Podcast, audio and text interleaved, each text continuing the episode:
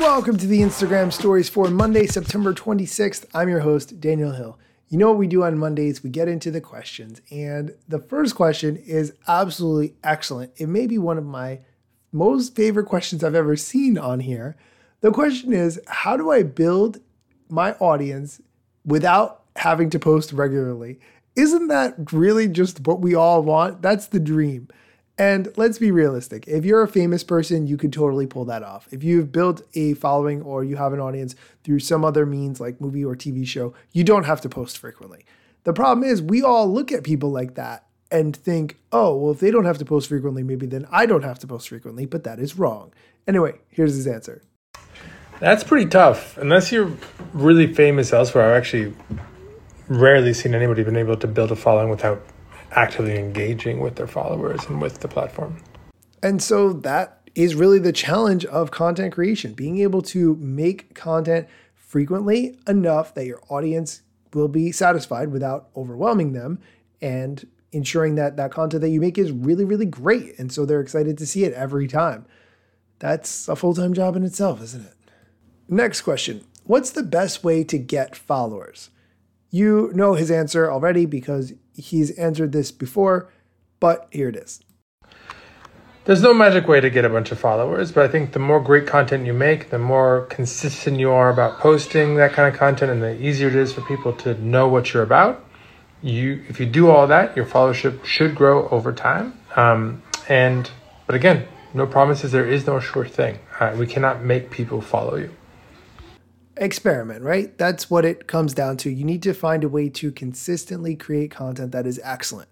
We're going to take a quick break. When we come back, we're going to talk about an idea for pinning reels.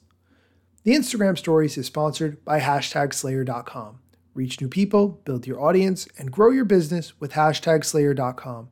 No Facebook login is required. You can sign up with your email and get your first month free by using the code I G Stories at hashtag slayer dot com. And we're back. The next question, will we ever be able to pin our top three reels to our reels feed and not just the regular feed? I like this idea. I don't really ever go to the reels tab of someone's profile specifically, unless I know I'm looking for one thing that I can't find, but I do like this as an idea. I hadn't thought of that, but I do like the idea, whether it's this specific one or otherwise, of giving people more ways to control their profile, looking for more ways to give people, or looking for more ways to give people to control and shape the experience into what's best for them. So normally there are more questions and answers than just this three that he did this week. Uh, apparently it got cut a little short. Sorry to end a little early this week, but we actually, this is embarrassing, have a bug and a lot of the questions got cut off, but I will see you next week. The moral of the story is bugs happen even if you are the head of Instagram. Hey, that's how it goes sometimes. That's going to do it for today's show. Thanks for listening, and be sure to come back tomorrow for more Instagram news.